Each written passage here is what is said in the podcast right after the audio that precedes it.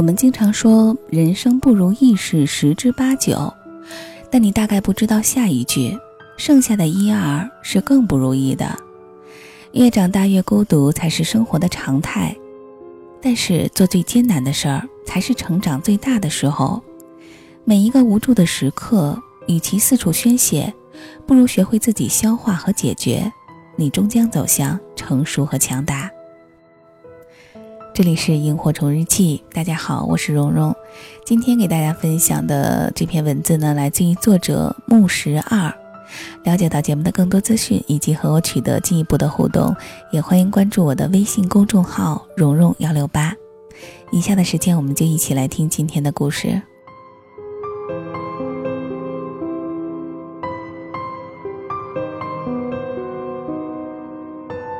我是今天这场婚礼的新郎。我一点都不开心，我结婚就是想好好过日子，结果一群长辈不是这不行就是那不行，真是烦透了。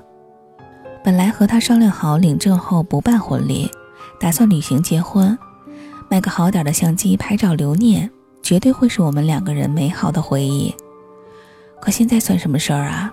前几天两家父母突然通知我准备婚礼，你说不办，心里总还是留个念想。办了不满意就会留个疙瘩，还非要穷讲究，劳民伤财费精神，办的 low 就是场庙会。果然今天高朋满座，八竿子打不着的亲戚都来凑热闹，哎，演戏一样，觉得假。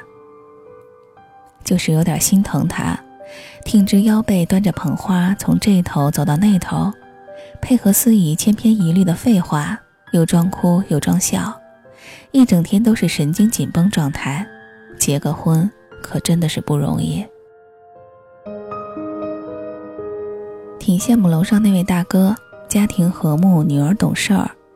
昨天给他们送喜糖的时候，小家伙抱着我的腿，非要在我脸上亲一口才撒手。说到孩子，估摸着老人家们明天就该商量着催着让我们生，也不知道老人家是怎么想的。生了孩子谁来养？好不容易打拼几年存了点小钱，办个婚礼全给砸进去了，奶粉都买不起。你看后面那群人为了捧花抢来抢去，好像抢到了就能立刻结婚似的。好吧，今天说了不少废话，口干舌燥的，也该下去一桌桌敬酒了。幸好提前给堂弟打了招呼，把酒换成了水。不然这么多人，想想就后怕。可这杯子里的水，我是真的不想咽下去。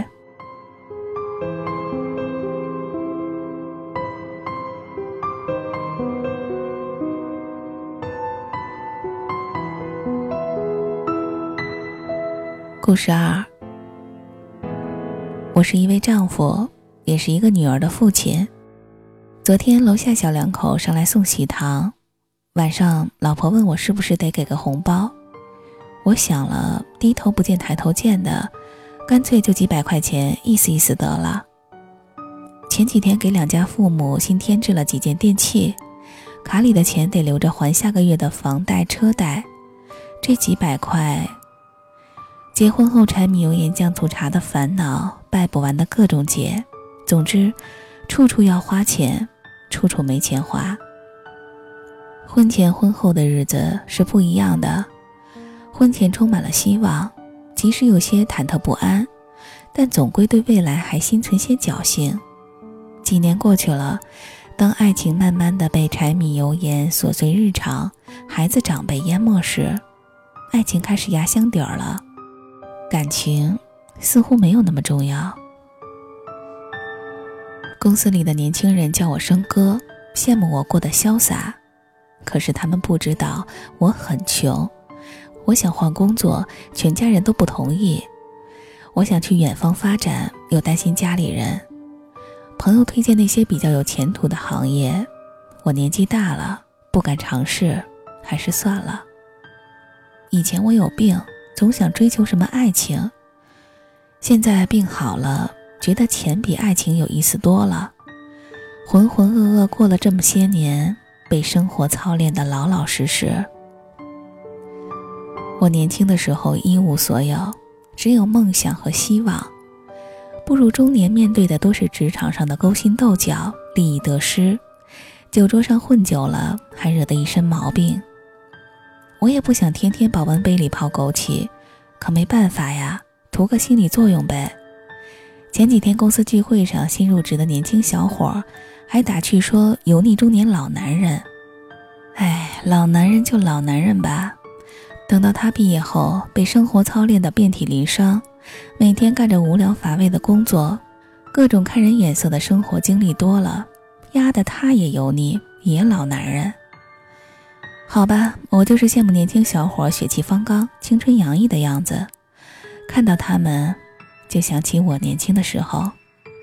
可是你说呀，为什么当初那么好，现在的生活这么烂呢？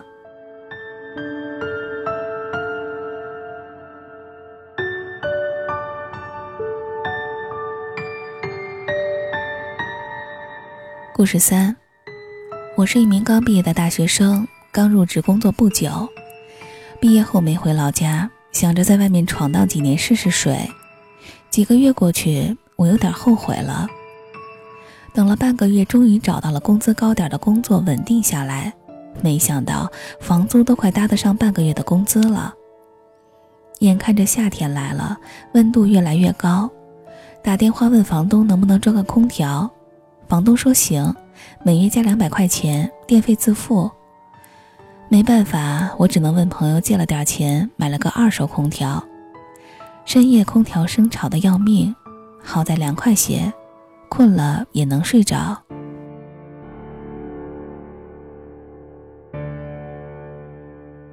前两个月一单生意都没有，只能拿着底薪凑合过日子。没办法，做销售就是这样，成交一单提成百分之十，觉得分分钟走向人生巅峰。没单子，只能吃泡面过日子，还得买促销大优惠的包装。最盼望的就是公司聚会，能吃个痛快。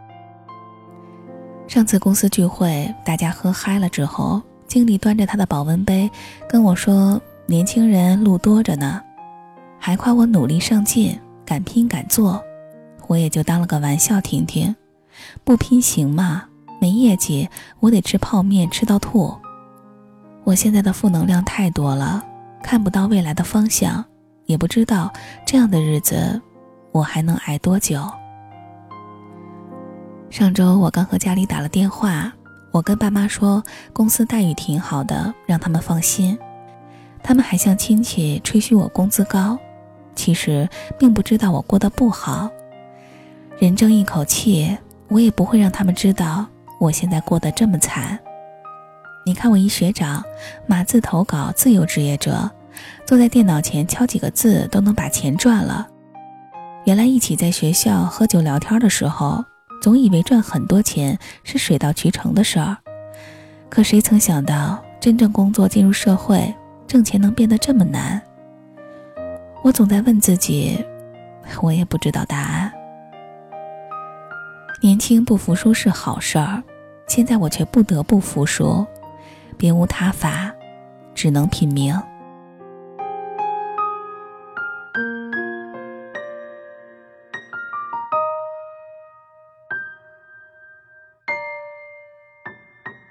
故事四，我是一个小作者，写字赚钱。讲真，十八线都算不上。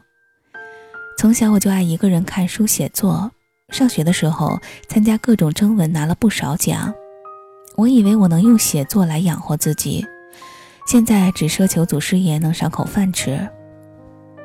前段日子有个做销售的学弟也想尝试写文章赚钱，我说我都混成这个穷酸样了，劝他还是别步我的后尘了吧。其实我不想告诉他，写作是很孤独的，大多数人的作品是除了作者没人会去认真看的。那些你看到的刀光剑影、飞云走石的文字，大多是作者独自在深夜构思的结果，日复一日，直至习惯。我早就习惯了一个人去吃饭，可是服务员把小熊玩偶放在我对面陪我的时候，我还是会很难受。一个人吃饭不是很可怕，也不是很孤独，就是怕这个时候突然有人关心自己，哪怕只是一个陌生人。前几天参加朋友的婚礼，新娘扔花束的时候，我只是面带微笑，远远的看着，看着新郎新娘融进喧闹的人群，在静美如画的婚礼上相拥而泣。我是很羡慕的，本来无聊又没有意义的时节，竟然由于感情这个听起来挺乏味的词连接起来，真是奇迹。其实只要在一起的情侣。都是让我羡慕的，至少他们有人陪伴，看起来没有那么孤独。最无助的时刻是什么？我想，以上这些都是答案。人生不如意事十之八九，剩下的一二是更不如意的。人类的悲欢并不相同，每个人都有自己的世界，同时也都在羡慕别人的生活。你会羡慕的那个人，只是因为你还不够了解，你看到了最光鲜的一面，却未曾经受背后付出的辛苦和承受的委屈。你以为你没有的，可能是你正在得到的路上；你看到他拥有的，可能正在失去的途中。只是你要知道，这个世界没有人愿把这种羡慕告诉你。